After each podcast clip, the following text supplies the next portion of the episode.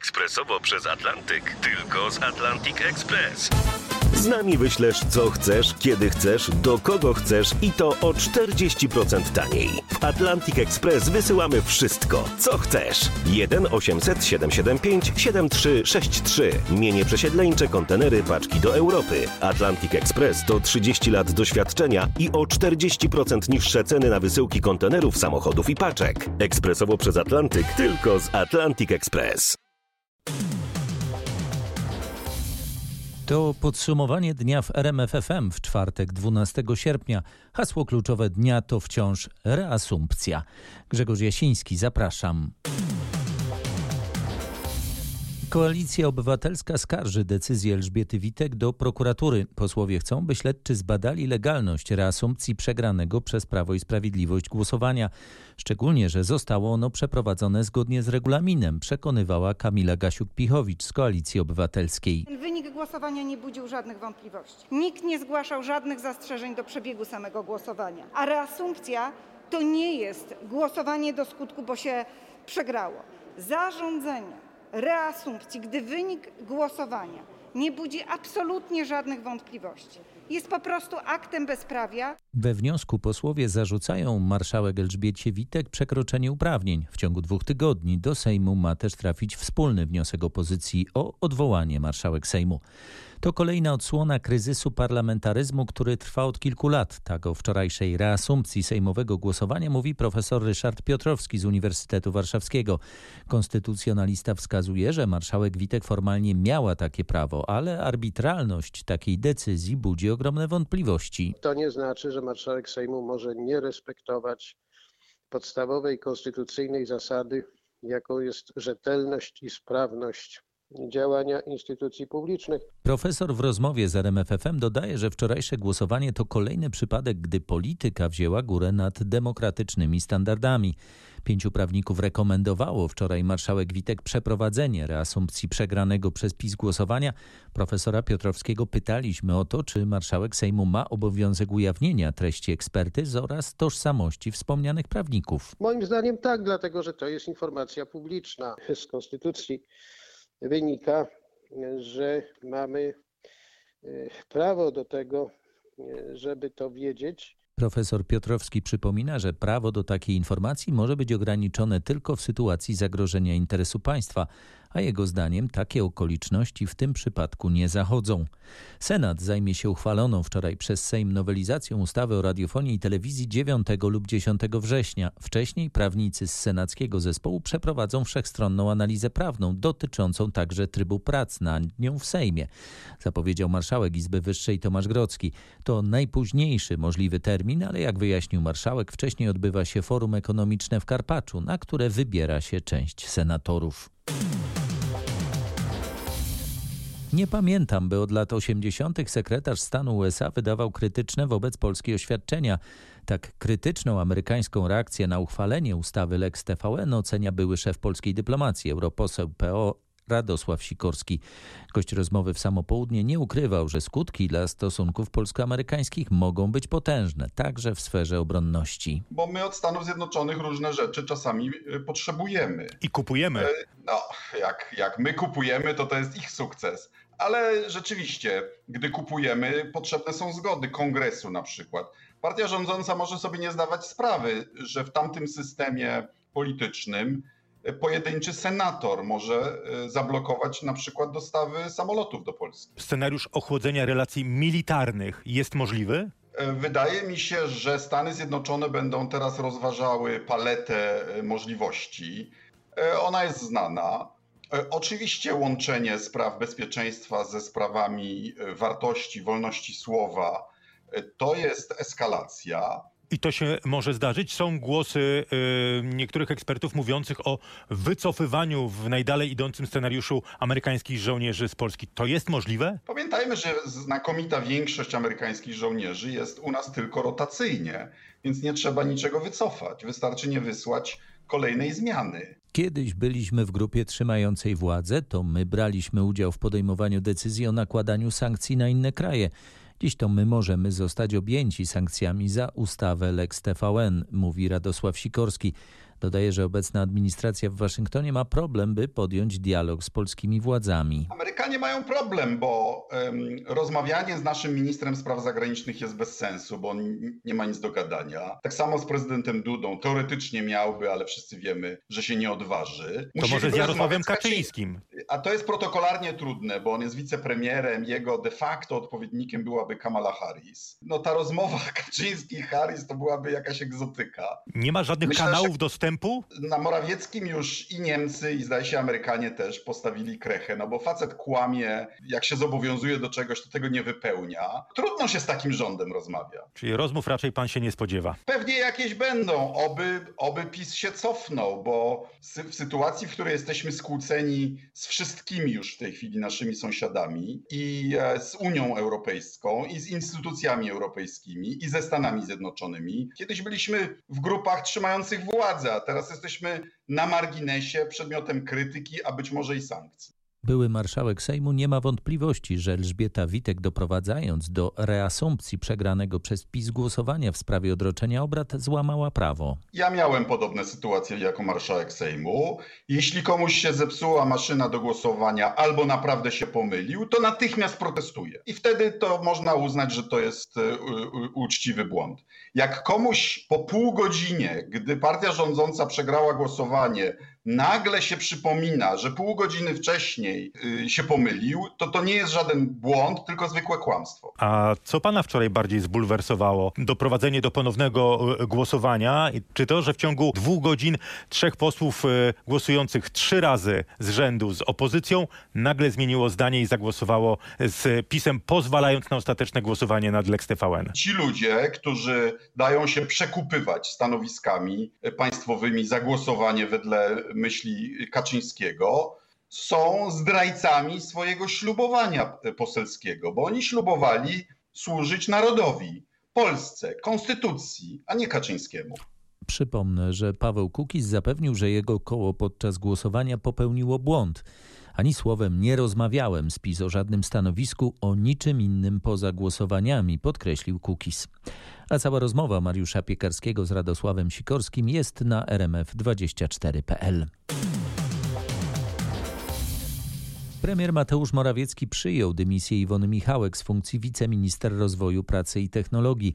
Michałek podała się do dymisji po tym, gdy funkcję szefa tego resortu i wicepremiera przestał pełnić lider porozumienia Jarosław Gowin, a następnie całe ugrupowanie opuściło koalicję rządzącą. Wczoraj swoje rezygnacje z urzędów zapowiedzieli też inni członkowie porozumienia, wiceministrowie Andrzej Gutmostowy, Grzegorz Piechowiak i Marcin Ciepa. Ich dymisje nie zostały jeszcze przyjęte. Z dniem dzisiejszym tworzymy koło parlamentarne porozumienia, zapowiedział lider ugrupowania, były wicepremier Jarosław Gowin. Nasz dziennikarz Roch Kowalski pytał, jak będzie wyglądała sejmowa działalność ugrupowania. Będzie jakaś forma współpracy z kołem Polskie Sprawy? Czy to będzie fuzja? Na jakiej zasadzie miałoby to wyglądać? My się nazywamy po prostu kołem parlamentarnym porozumienia. Rzeczywiście koło Polskie Sprawy ma program bardzo zbliżony do nas i ta współpraca jest zupełnie naturalna, ale będziemy zachowywali organizacyjną odrębność. Jesteśmy otwarci na współpracę ze wszystkimi środowiskami centroprawicowymi, dodawał Gowin. Najwyższy dobowy przyrost nowych zakażeń koronawirusem od połowy czerwca potwierdziły dziś służby sanitarne. Ostatniej doby w Polsce wykryto 223 nowe przypadki COVID-19. Zmarły dwie osoby.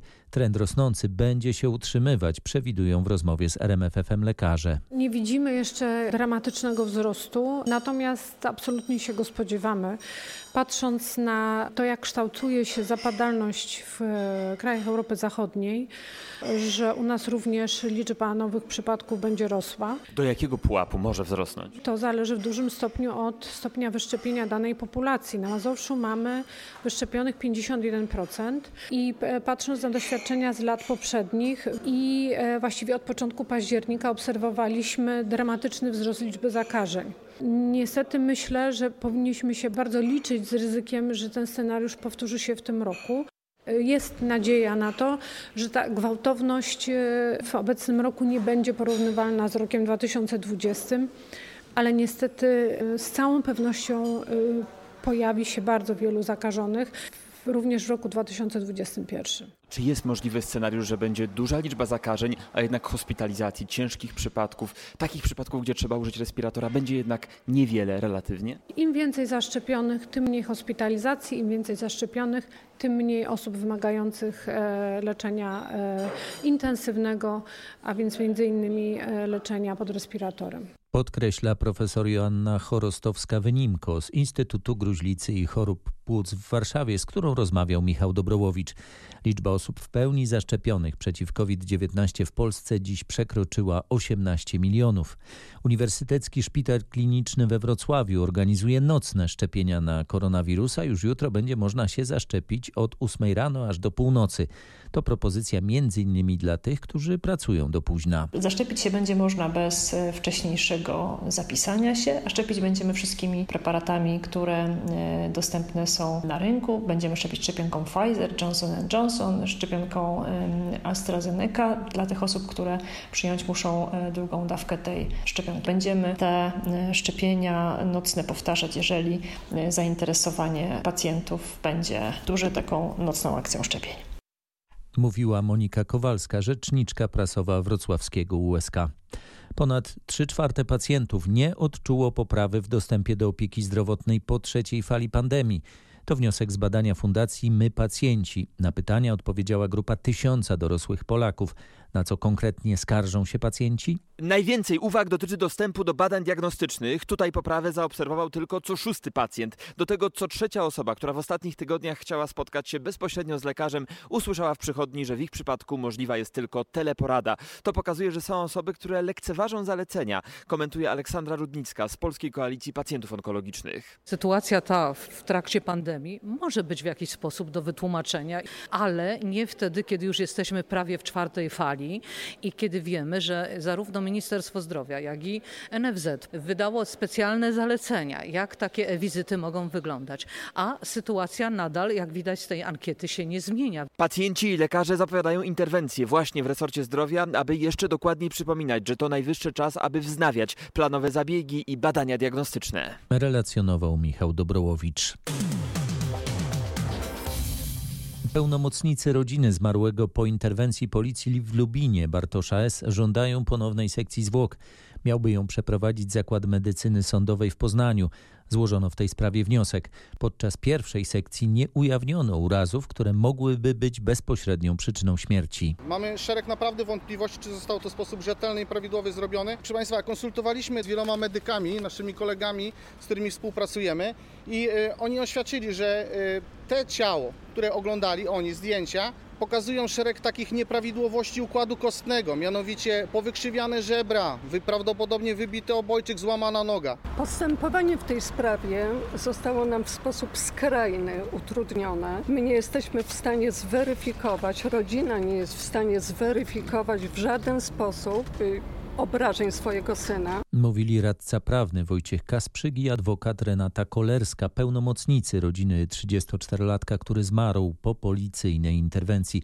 Przypomnę, śledztwo jest prowadzone w sprawie nieumyślnego spowodowania śmierci oraz niedopełnienia obowiązków przez funkcjonariuszy policji i ewentualnego przekroczenia przez nich uprawnień. Przeniesiono je do Łodzi. Po śmierci Bartosza S. przed komendą policji w Lubinie doszło do zamieszek. Osiem osób zostało tymczasowo aresztowanych. O co są podejrzane? Między innymi o czynną napaść na funkcjonariuszy grozi za to kara do 10 lat więzienia. Ósemka, którą aresztowano, to jak informuje prokuratura, najbardziej agresywni uczestnicy zgromadzenia. Policja zatrzymała w sumie 58 osób, dwie zwolniono, a 48 przedstawiono zarzuty udziału w nielegalnym zbiegowisku. Objęto je dozorem policji. Przypomnę, w niedzielę przed lubińską komendą zgromadziło się kilkaset osób. Był to efekt interwencji policji, po której zmarł 34-letni mieszkaniec miasta. Uczestnicy rzucali kamieniami i koktajlami Mołotowa. Rannych zostało sześciu policjantów. Przypominał nasz reporter Paweł Pyclik. Utonięcie było bezpośrednią przyczyną śmierci 14-letniego Ernesta, który we wtorek w Piszu rzucił się na ratunek porażonym prądem żeglarzom. Tak wynika z przeprowadzonej dziś sekcji zwłok. Mieszkańcy Pisza są wstrząśnięci tą tragedią. W mieście trwa żałoba, która zakończy się jutro w południe. Nastolatek był kapitanem młodzieżowej drużyny piłkarskiej Mazur Pisz. Jego koledzy trenerzy podkreślają, że 14-latek bohatersko ruszył na pomoc. Przypomnę, we wtorek po południu na rzece Pisie e, łódź zahaczyła masztem o linię wysokiego napięcia. W wyniku porażenia prądem do wody wpadł sternik łodzi i jeden z załogantów. Będąca na jachcie załoga zaczęła wzywać pomocy. Wtedy e, przechodzący obok 14-latek wskoczył do rzeki. Jednego z żeglarzy odwrócił na plecy i położył na kamizelkach ratunkowych. Niestety w czasie niesienia pomocy 14-latek utonął. Informował nasz reporter Piotr Bułakowski. Na jadące drogą ekspresową pod prąd auto natknęli się policjanci z kołobrzeskiej drogówki, udający się na miejsce poważnego wypadku na drodze S6.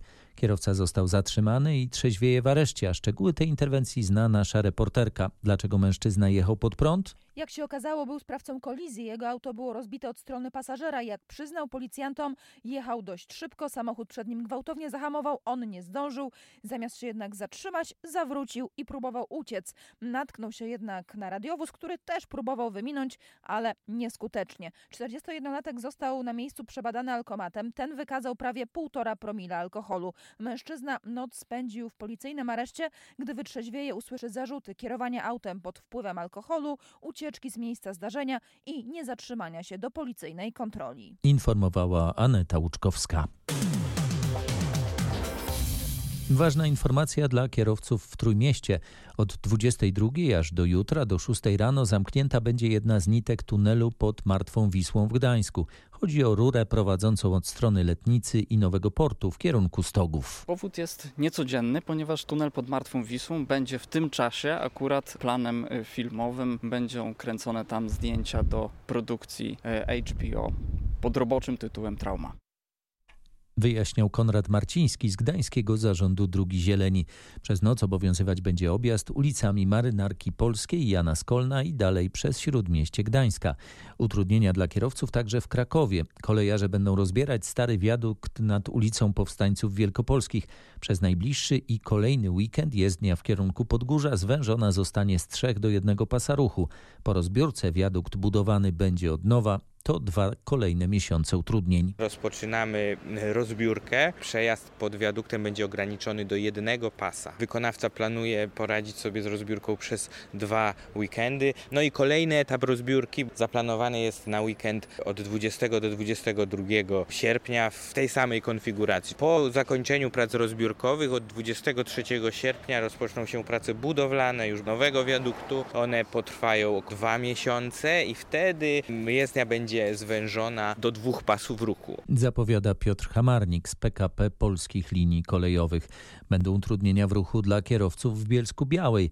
Spodziewajcie się ich jutro od rana. Wszystko dlatego, że właśnie jutro wjedzie tam kolarski peleton w ramach wyścigu Tour de Pologne. Gdzie dokładnie będą utrudnienia?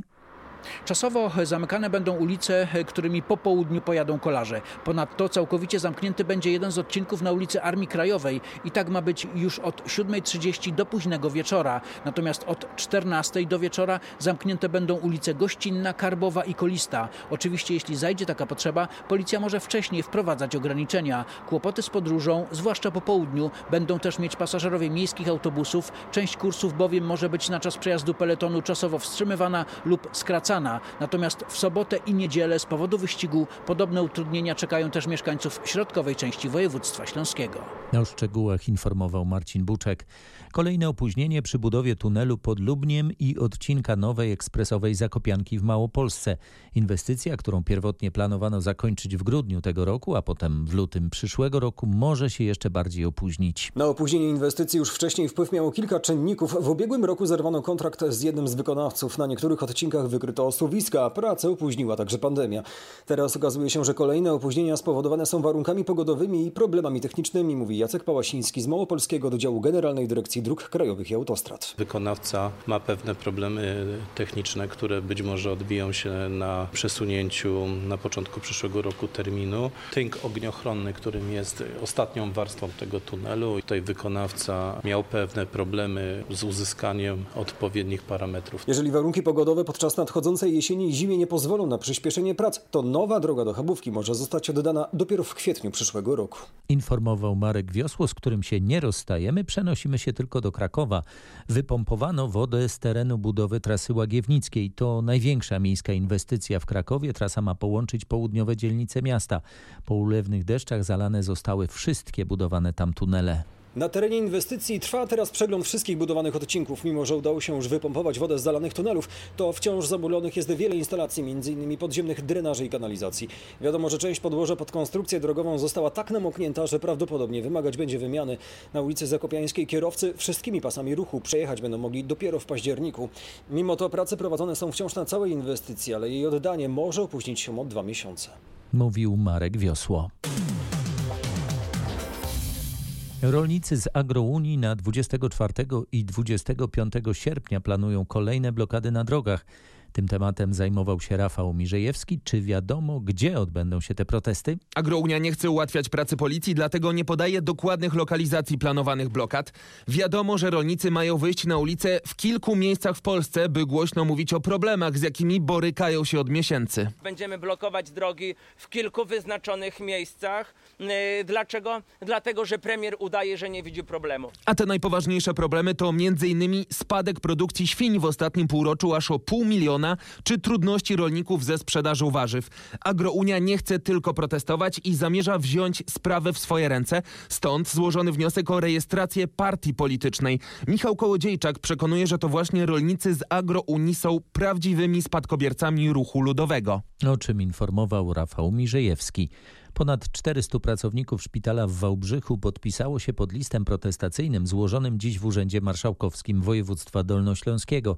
Stają w obronie odwołanej przez zarząd województwa dyrektorki, która kierowała placówką od 16 lat. Bardzo dużo zrobiła dla szpitala. Była najlepszym dyrektorem według nas, jaki nam się e, mógł przydarzyć. Stoimy za nią murem i będziemy walczyć e, o to, żeby przywrócono ją na stanowisko. Wszyscy mają poczucie wyrządzonej krzywdy człowiekowi, który bardzo wiele dla tego szpitala zrobił. Na pewno y, protest i bunt y, wśród y, części załogi i determinacja do jakiegoś właściwego załatwienia tej sprawy jest wielka. Wiele osób jest w stanie podziękować za pracę. Mówiły psychiatra Martyna Szurmińska i kardiolog Teresa Nowak z Wałbrzyskiego Szpitala. Powodem odwołania dyrektorki Marioli Dudziak ma być niewywiązywanie się z obowiązków. Jej zdaniem informacje podawane przez urzędników są nieprawdziwe. Specjaliści z Uniwersyteckiego Szpitala Klinicznego we Wrocławiu przeprowadzili pionierską operację serca. Po raz pierwszy w Europie zrekonstruowali zastawkę artolną metodą opracowaną przez amerykańskich lekarzy. Unikalność rozwiązania polega na wszczepieniu sztucznego pierścienia. Przełom w technikach naprawy zastawki ortalnej z zastosowaniem tego pierścienia polega na tym, że te dobre wyniki tej naprawy będą utrzymane przez wiele lat i przypuszczalnie mogą gwarantować tak zwaną jedyną operację w życiu. Nie trzeba będzie rozważać reoperacji w jakiejś przyszłości, co w przypadku wad wrodzonych jest jak gdyby scenariuszem normalnym. Być może jesteśmy w stanie gwarantować zastosowaniem tak trwałej metody wynik, który będzie zmierzający do ideału. To są pacjenci młodsi. Możliwość wykonania skutecznej naprawy stanowi zupełnie nową perspektywę dla tych pacjentów. Mówił profesor Marek Jasiński z Centrum Chorób Serca Wrocławskiego USK. Warmińsko-mazurski sanepid bada przyczyny zatrucia pokarmowego młodych piłkarzy z obozu piłkarskiego w Mrągowie. Do szpitali trafiło łącznie 36 piłkarzy z Legionowa w wieku od 10 do 17 lat. Stan tych dzieci jest dobry, praktycznie objawy ograniczają się tylko i wyłącznie do wymiotów, złego samopoczucia, no ale ta konsultacja lekarska w szpitalu była nieodzowna. Dzisiaj mamy kolejne 8 przypadków zachorowań z podobnymi objawami. Prowadzimy w tej chwili diagnostykę bakteriologiczną i wirusologiczną. Ile będzie trwała analiza tego, co było przyczyną? Praktycznie pobraliśmy próbki z żywnościowe, próbki wody, pobraliśmy również materiał od pacjentów. Ta analiza myślę, że potrwa jeszcze 2-3 dni. Z szefem warmińsko-mazurskiego Sanepidu Januszem Dzisko rozmawiał nasz reporter Piotr Bułakowski. Kontrolę żłobków i punktów przedszkolnych zapowiada zachodniopomorski Sanepid. Ma to związek z odnotowanymi w tych miejscach zatruciami salmonellą. Pod koniec lipca i w sierpniu te bakterie wykryto w żłobkach i przedszkolach w Gryfinie i Szczecinie, a trójka dzieci trafiła po zatruciach do szpitala. Od przyszłego tygodnia zostanie wzmożony e, nadzór nad takimi obiektami jak właśnie żłobek, przedszkola, punkty przedszkolne, e, ale również e, firmy cateringowe, bo coraz więcej tych jednostek oświatowych zaopatrywanych jest w jedzenie przez firmy cateringowe. I może być źródło zatrucia gdzieś tam.